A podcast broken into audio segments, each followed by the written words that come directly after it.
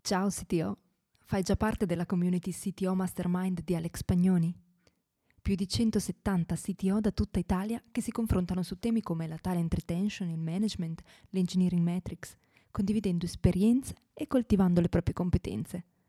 Non perdere questa occasione di crescita, vai su www.ctomastermind.it, scritto www.ctomastermind.it.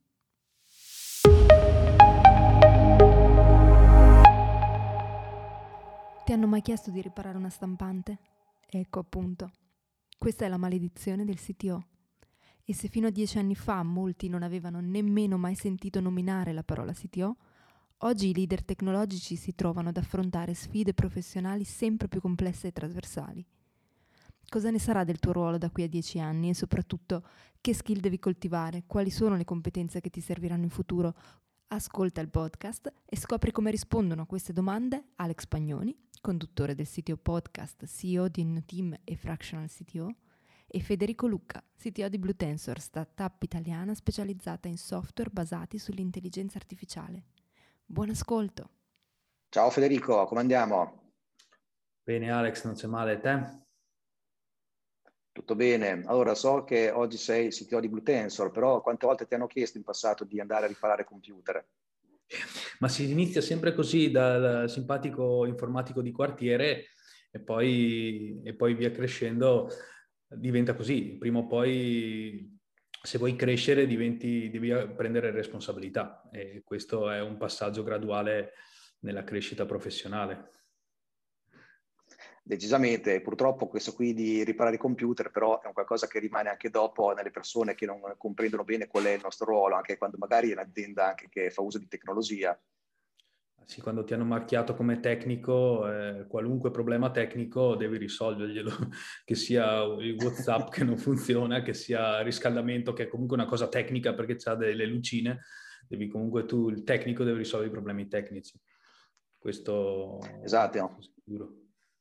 Esatto, infatti diciamo è purtroppo la maledizione che ci perseguiterà sempre come figure tecniche e questo qui un po' è anche quello che ci fa un po' no, comprendere che il ruolo del CTO eh, oggigiorno è un ruolo che noi chiaramente abbiamo perfettamente chiaro, ce l'ha chiaro chi si occupa di tech eh, in prima linea, però non sempre è così ben chiaro, no? quindi soprattutto anche da aziende che fanno uso di tecnologia che dovrebbero essere tech, ma poi magari hanno una direzione che uh, non comprendono certe cose, quindi magari non riescono neanche a fare un corretto uso della tecnologia, magari certe volte una persona come un CTO non ce l'hanno neanche e questi sono insomma tanti di quei casi che oggigiorno ancora si vedono molto, quindi è un po' proprio il tema quello del ruolo del CTO, no? di cui volevo parlare con te, anche sia per il fatto che un'azienda tech, ma ormai anche non quelle tech che lo stanno diventando, ne hanno bisogno, un po' qual è l'evoluzione della figura. Tu come la vedi da questo punto di vista?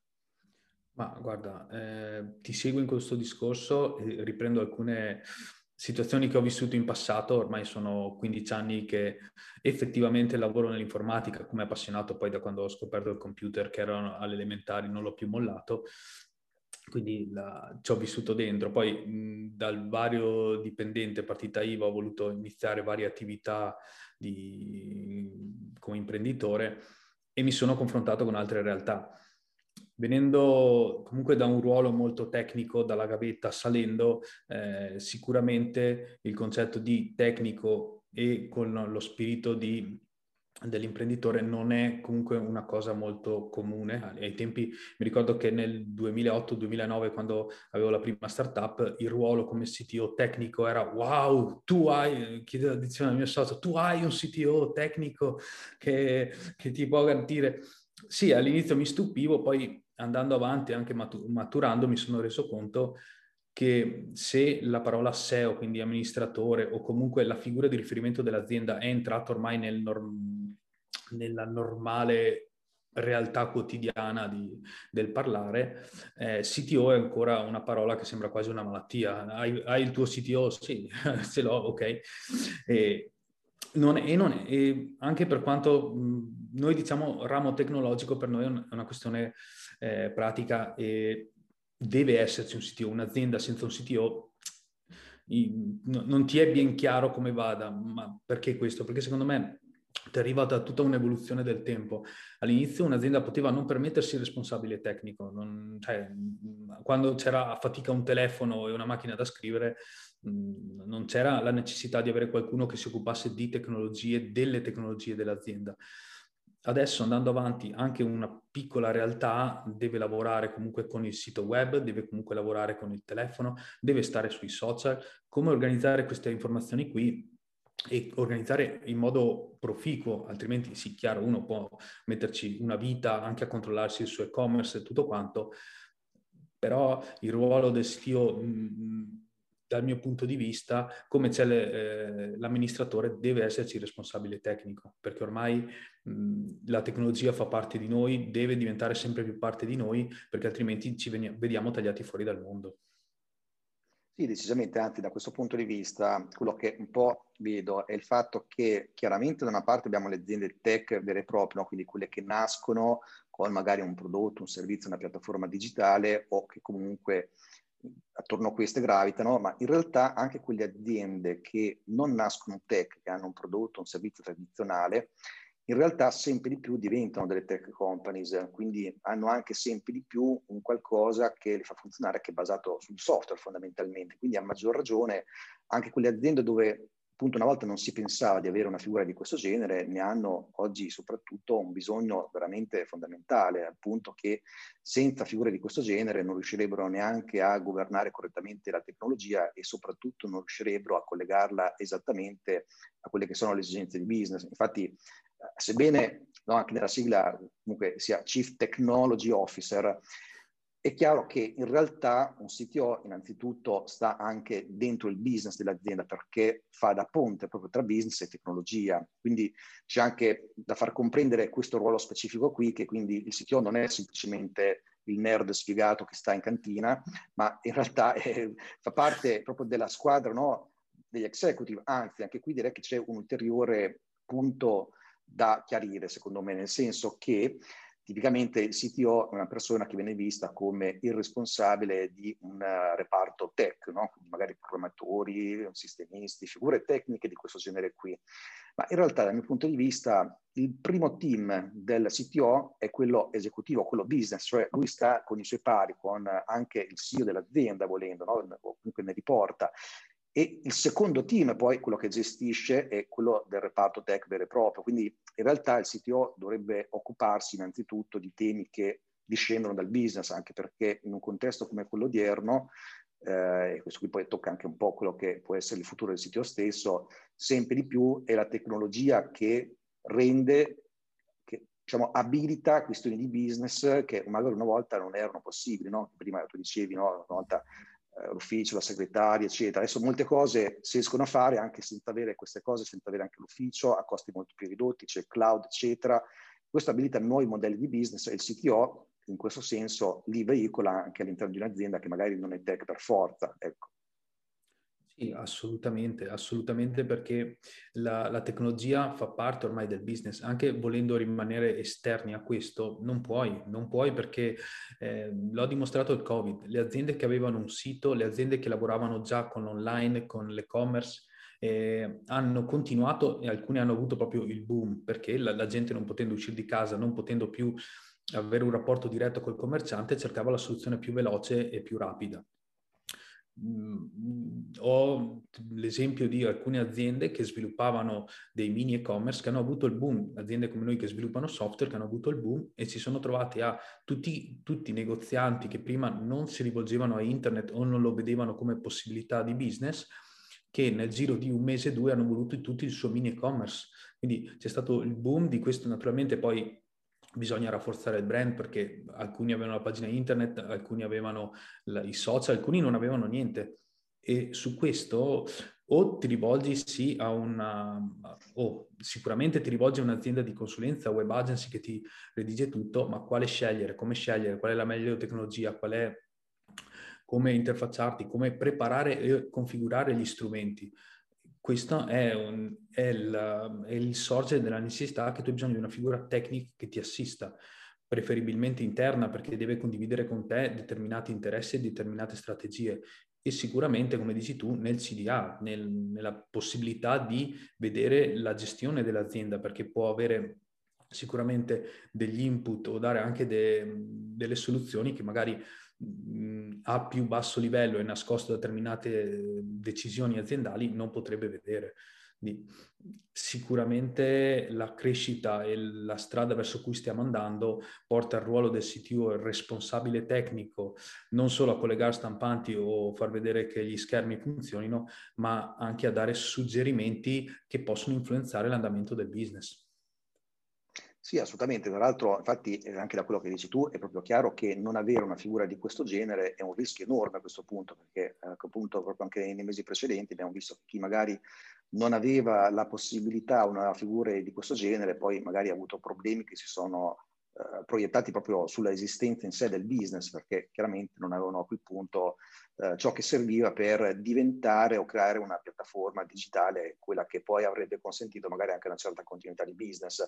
Dall'altro punto di vista è chiaro che magari non è neanche però facile trovare questo tipo di figure, perché io le chiamo un po' anche degli unicorni digitali, no? nel senso che chiaramente quel CTO, per tutta no, una serie di caratteristiche, eh, se le mettiamo tutte in fila, eh, già è difficile trovare, che ne so, sviluppatori o comunque figure di questo genere valide e trattenerle. A maggior ragione un CTO perché è un livello diverso che, appunto, come dicevamo prima, tocca anche tanti temi relativi al business, all'innovazione, e non ce ne sono tante di queste persone. Ecco, giustamente detto che infatti una figura di questo genere dovrebbe essere interna, soprattutto quando poi la questione diventa veramente strategica.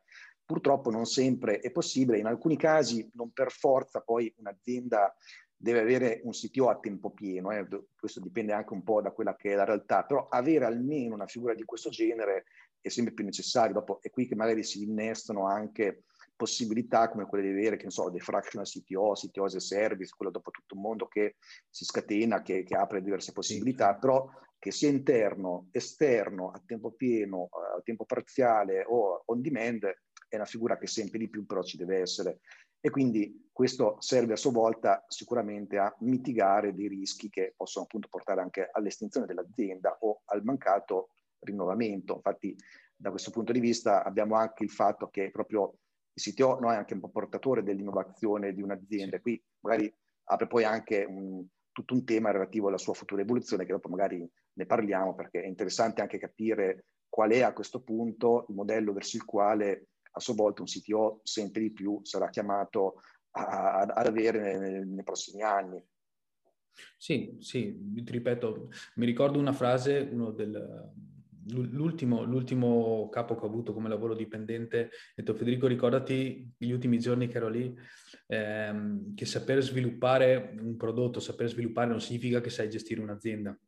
Quindi eh, all'inizio non la capivo, dopo 4-5 anni l'ho capita ed è così. Non, non, sempre prendere uno sviluppatore dedicato, super esperto di un determinato dominio e eh, appoggiargli nella testa il cappello del CTO è una soluzione perché deve toccare molti aspetti, molte dinamiche, molti vanno oltre, per quanto sappia sviluppare, eh, no, no, non è quella la soluzione, perché bisogna, l'azienda avrà comunque tecnologie diverse, quindi non possono essere toccate solo con il mero ragionamento dello sviluppo e, e le strategie su una, verso una tecnologia, verso una consulente piuttosto che un altro, non, sono indipendenti da quanto tu sia bravo a sviluppare. Quindi eh, no, no, non è così semplice trovare il CTO, non è semplice trovare questa figura perché deve avere una, un concetto del business e allo stesso tempo un concetto tecnico, quindi soluzioni tecniche, tecniche ma applicate all'ambiente business. Mm, se ho una persona troppo tecnica mi darà sicuramente la miglior soluzione tecnica, che non è detto che vada a matchare con la miglior soluzione per il mio business è molto delicato questo, come, comunque come dicevi tu, cercare gli unicorni comunque. Eh sì, sono veramente gli unicorni perché anche proprio noi in base a quello che hai detto tu stesso, comunque un CTO deve avere certe caratteristiche di base, cioè io vedo almeno, diciamo così, a grandi linee sei dimensioni di skill a cui un CTO oggi, ma soprattutto poi nel futuro deve comunque uh, deve, deve, avere come caratteristiche che chiaramente, ecco, avete detto anche tu stesso, la prima è una leadership tecnica, tecnologica, nel senso che non per forza è il primo sviluppatore, nel senso che poi ha la capacità no, di scrivere codice, eccetera. Poi qui c'è anche il tema del CTO zona oppure no, e in base al contesto, in alcuni casi effettivamente il sito parte come il primo sviluppatore, ma poi evolve, è una figura diversa e lì deve appunto prendere delle decisioni su quella che è la tecnologia più adeguata nel contesto in cui si muove l'azienda. E quella peraltro è una decisione già enorme che a sua volta eh, se non è azzeccata può a sua volta far morire delle aziende. Infatti in questo senso qui il CTO lo vedo sempre come una figura un po' diciamo così sola, no? è anche per questo che ho creato la community del CTO Mastermind, perché avere supporto da altre persone che eh, hanno questo tipo di eh, onere quotidiano da dover portare avanti, cioè scegliere tecnologie, eh, magari anche in modo talmente importante che poi è il programma di lavoro per i successivi anni dell'azienda, ecco che chiaramente avere un supporto in questo senso è importante, però sicuramente questo leadership tecnica ci deve essere. Poi abbiamo anche questo detto, un orientamento al business, proprio perché eh, per tutti i motivi che abbiamo affrontato, chiaramente essendo il CTO il ponte tra business e tecnologia ed essendo il CTO colui che poi porta anche nuove cose al business stesso, non può mancare questa come caratteristica.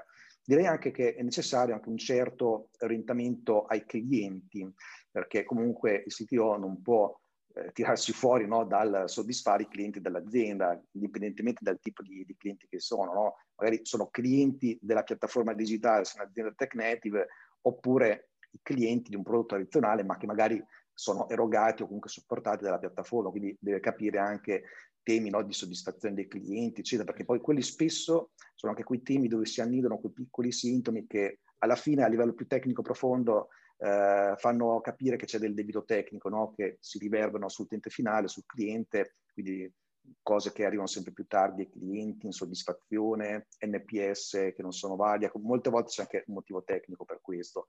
Poi direi anche quello di saper gestire le persone, che poi è proprio no, in quello che dicevi anche tu stesso, no, della tua precedente esperienza lavorativa in cui no, ti avevano detto no, di saper gestire un'azienda, un team è una cosa ben diversa. Ecco, infatti il CTO è sicuramente una persona che sempre di più deve essere in grado di gestire un team e le persone e direi anche proprio rispetto al futuro perché sempre di più nel nostro ambiente c'è un concetto che quello no, che tra digital transformation, automazione, eccetera, tante cose rimpiazzano in un certo senso persone, ma è il detto, no, ogni riga di codice che scriviamo è un posto di lavoro in meno, ma allora il CTO deve essere anche in grado di gestire correttamente eh, la crescita e, il mantenimento del team attuale, perché se magari alcune funzioni di sviluppatori un po' alla volta diventano pezzi di automazione ho un qualcosa che ne so, come un Terraform che fa automaticamente le cose che prima c'era bisogno di sistemisti, ecco, deve essere in grado però anche di dare una nuova visione agli sviluppatori che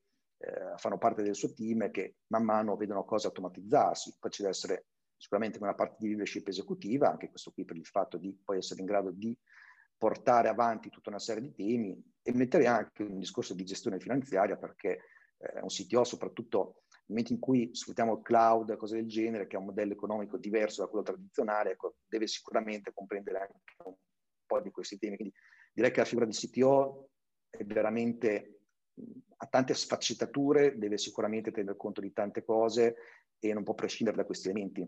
Poi alla fine deve essere anche un CTO una persona visionaria, perché deve immaginarsi il futuro dell'azienda rispetto alle tante tecnologie, minacce, opportunità del mercato che vengono fuori. Quindi la vedo un po' da questo punto di vista qui, ecco. Ti do ragione su tutto il fronte. Adesso parlo un attimo con il mio socio che devo rinegoziare le, rinegoziare le quote perché mi hai convinto che sto, sto, facendo molte cose. Non me ne ero reso conto nel complesso, però evidentemente sì. No, eh, ti do ragione. Eh, riprendo un attimo il discorso del solitario, sì, perché quando fai questo passo di fatto non sei più uno sviluppatore.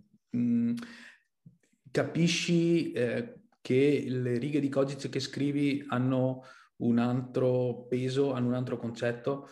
E quelle poche che arrivi a scrivere, perché ormai mi prendono anche per il culo, che sono quattro mesi che ancora non affronto un progetto interamente, ormai sono solo parte esecutiva di fatto.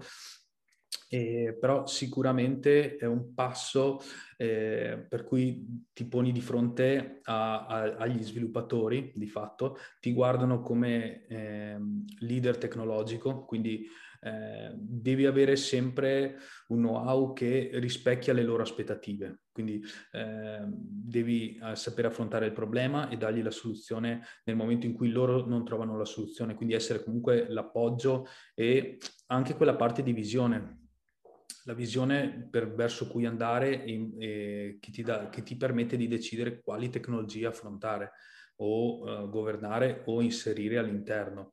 Ecco, un'altra parte anche nella creazione del team, perché sicuramente man mano che si fanno i colloqui, man mano che si assumono le persone, deve esserci una parte anche di eh, capire il team come deve evolvere sia rispetto alle aspettative di business, sia uh, aspe- rispetto alla persona che devi assumere.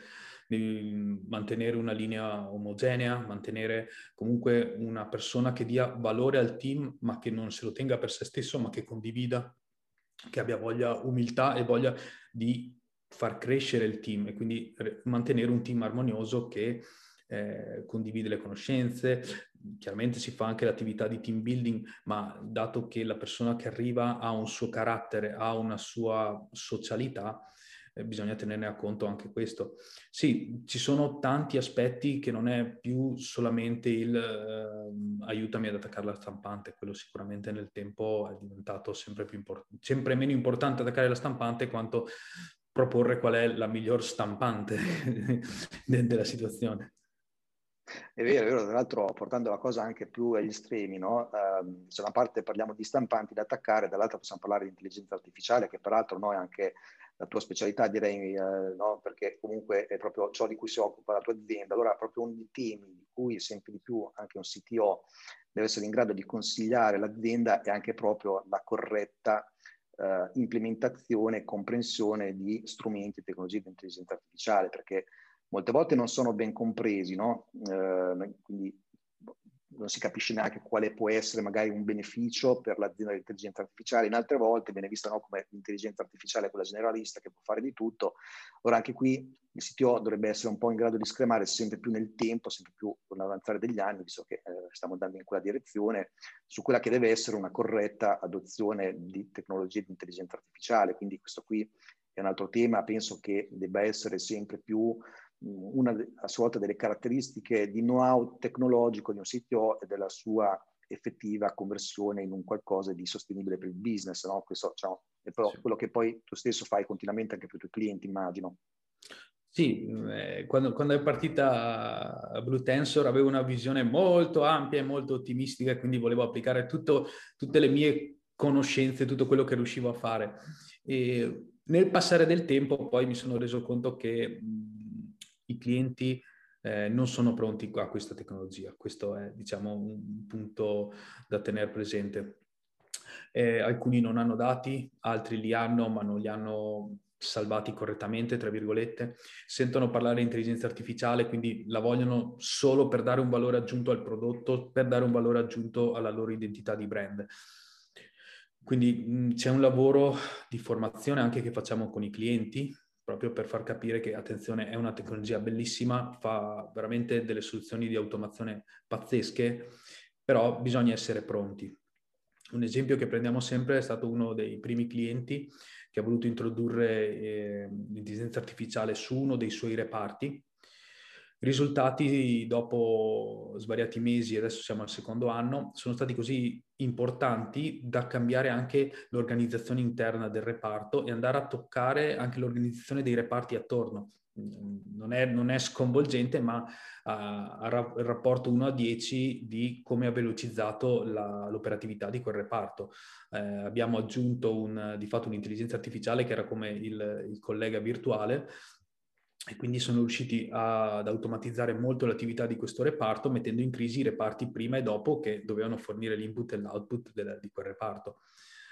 Anche, anche, qui andiamo a toccare un tasto molto dolente su cui anche sui nostri podcast si continua a ribattere, non porta via lavoro, non, non, al momento l'intelligenza artificiale no, non porta via lavoro, spesso i nostri clienti ci chiedono l'intelligenza artificiale per migliorare le condizioni e ottimizzare la, la vita delle persone che fanno questo lavoro, perché l'intelligenza artificiale di fatto va a eliminare una parte di lavoro monotono e ripetitivo che con una piccola parte di, eh, di, investimento si riesce a automatizzare con un modello di intelligenza artificiale. Quindi le persone che prima erano, erano comunque anche eh, laureati, ingegneri che dovevano fare un lavoro di fatto ripetitivo, eh, si trovano a colloquiare con un'intelligenza artificiale che riesce a dare a portare via questa monotonia del lavoro e possono dedicarsi a un, a un livello di, di, operatività più alto. Questo l'abbiamo visto succedere in più di un caso con i nostri clienti.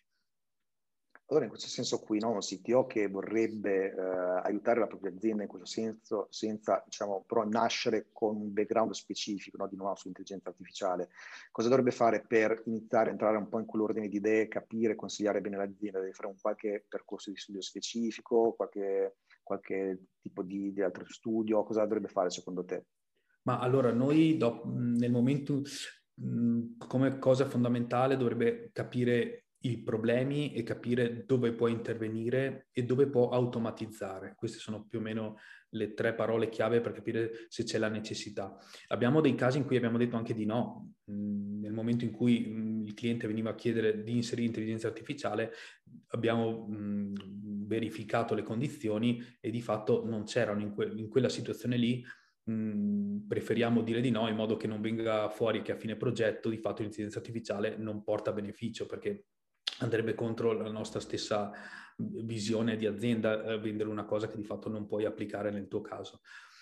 E, ehm, cosa dovrebbe fare il cliente? Abbiamo trovato dei clienti che si sono, di loro volontà si sono dati, fatti fare la formazione, hanno iniziato a parlare alla pari con noi, quindi eh, sono riusciti a vedere il problema che avevano in azienda e sono riusciti a dare la connotazione della soluzione con l'intelligenza artificiale. E lì siamo cresciuti assieme perché il nostro team di data scientist deve comunque entrare nella, in stretta collaborazione con il team del cliente perché ogni volta è un problema diverso, quindi si va dall'industria, ma l'industria sono tanti settori e il data scientist non può sapere di eh, come funziona una macchina a controllo numerico piuttosto che l'agricoltura di precisione. Quindi si deve andare a collaborare in modo stretto per condividere il know-how, per cui poi dopo creare il dataset e creare un modello che rispecchi le aspettative. Quindi sicuramente dobbiamo trovare delle persone con eh, una mente aperta e la volontà di innovare. Risultati mh, ce ne sono, mh, assolutamente sì, e sicuramente spesso riusciamo a dare l'effetto wow, quindi no, non si aspetta che l'intelligenza artificiale arrivi a risolvere quel problema in un modo così efficace e efficiente. E, però in base di partenza deve esserci l'identificazione precisa del problema da parte del cliente. Voglio eh, aumentare la produttività, voglio eh, capire dove sono i colli di bottiglia. Eh, quando ha un problema e vede che c'è la possibilità di automatizzare, di snellire il processo, lì può essere la soluzione da inserire di intelligenza artificiale che dà davvero il valore aggiunto. Tra l'altro direi che una cosa che sicuramente dovrebbero leggere è il libro che hai scritto proprio su questo tema. Sì, esatto. Dopo tre anni di attività, dopo eh, io e mio socio sono molti più anni che abbiamo a che fare con l'intelligenza artificiale, abbiamo deciso di, di scrivere, fare un piccolo mm, manualetto, diciamo, molto, molto breve, rivolto più a chi si vuole usufruire di questa in, intelligenza artificiale. Quindi c'è più una parte descrittiva dei nostri use case, una parte di, descrittiva di come gestiamo un progetto, perché non abbiamo toccato durante questa chiacchierata, però anche un progetto di intelligenza artificiale non può essere connotato all'interno della normale gestione di un progetto software, perché eh, il software deve, il modello deve imparare. Cioè, ci sono delle logiche che abbiamo dovuto, eh, le logiche di flusso di un progetto abbiamo dovuto reinventare per fare in modo di portare, eh, parallelizzare il lavoro di data scientist e sviluppatori, che sono due categorie molto diverse, anche se si può mettere un cappello sviluppatori a tutti. E, ehm, e quindi anche questo è descritto sul libro come dicevo, una parte di use case interessante, che tra un po' dovremo anche aggiornare visto il passaggio del tempo, e poi una parte anche più teorica di come è un'infarinatura dell'intelligenza artificiale. diciamo che include un po' quello che potrebbe essere interessante per un manager o un CTO che vuole affacciarsi al nostro mondo e vedere in noi una possibile soluzione ai suoi problemi. Ottimo, molto interessante. Come si chiama il libro? Il libro si chiama Intelligenza artificiale per l'impresa e guarda, ce l'ho proprio qui, lo mostro. Questo lo trovate su Amazon, eventualmente in versione digitale, oppure sempre su Amazon potete ordinare anche cartaceo. Oltre al libro abbiamo un'impresa dell'ultimo anno, abbiamo avviato un podcast, quindi io che di solito ero nascosto dietro la scrivania a fare codice, ci ho messo prima la voce e poi anche la faccia per dire quanto è bella questa tecnologia. Nel podcast affrontiamo un po' i problemi, le, noti- le, noti- le novità dell'intelligenza artificiale, ma anche le notizie e quelle che sono le news slash fake news riguardo a quello che succede in questa, riguardo a questa bellissima tecnologia. Ecco. E allora direi assolutamente di ascoltarlo questo podcast perché può essere di aiuto veramente a tanti responsabili tecnologici a comprendere meglio questo tipo di, di temi, ma anche imprenditori digitali, dintorni, insomma. Eh, un'ultima cosità no, per concludere un po' la, la chiacchierata. Eh, so che hai un po' di aneddoti da raccontare no, anche relativamente al discorso che diciamo prima tra CTO, eh, il loro ruolo, eccetera. Sì, allora, beh, riprendo un attimo il periodo del 2008-2010 quando avevo avviato con un, con un, paio di soci questo portale di e-commerce e quando nel gruppo degli, degli start-upari di, qui di zona che si faceva l'aperitivo tutti assieme mi ero identificato come CTO essendo uno dei pochi, di fatto, mi sono trovato tutti che volevano, mi chiedevano se potevo anche fare CTO anche della loro, insomma, mi, da essere il CTO responsabile di questa piccola realtà di e-commerce, dovevo fare il CTO di altre 10-20 realtà come se fosse una cosa semplice in cui mettere la testa a slot temporali così.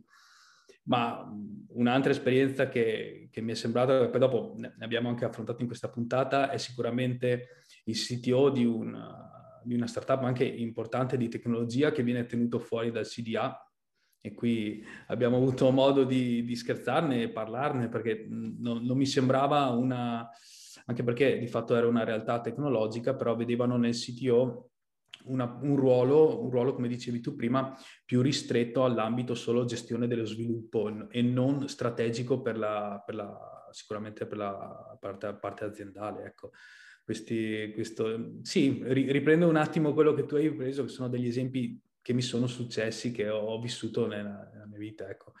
Sicuramente ho visto un bel risaltare di questo ruolo del CTO negli ultimi anni, forse, forse alla fine mh, sia per il business sia per le situazioni che vanno a crearsi a livello mondiale, questo ruolo sta acquisendo l'importanza che dovrebbe, perché di fatto eh, sta, la tecnologia è ciò che ci sta portando avanti. La tecnologia entra nei, nei vari campi, ogni anni, anni che passano ci portano no, uh, questa tecnologia sempre in nuove, nuove frontiere. Eh, l'agricoltura di precisione, la prendo in esempio perché con l'intelligenza artificiale ne abbiamo spesso a che fare, però stiamo parlando di un campo in cui per, uh, per tanti decenni è rimasto fermo poi eh, vedendo la potenzialità della tecnologia applicata a questo ha fatto un boom su questo, la possibilità di automatizzare, anche la, mm,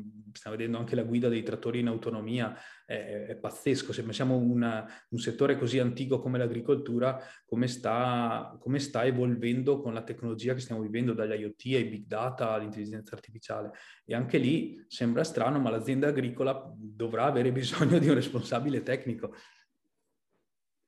Sì, ma guarda, su questo mi ricorderò sempre quando ho visto la mappa dello stack tecnologico di un ristorante, cioè se anche un ristorante ha uno stack tecnologico, ormai no, qualsiasi sì. settore dell'economia deve avere il, il, proprio stack e quindi è la persona che, che lo governa, ecco, quindi questo sicuramente. Va bene, grazie Federico per questa bella chiacchierata e alla prossima. Grazie a te, grazie a tutti che ci state ascoltando. Ciao Federico. Ciao Alex.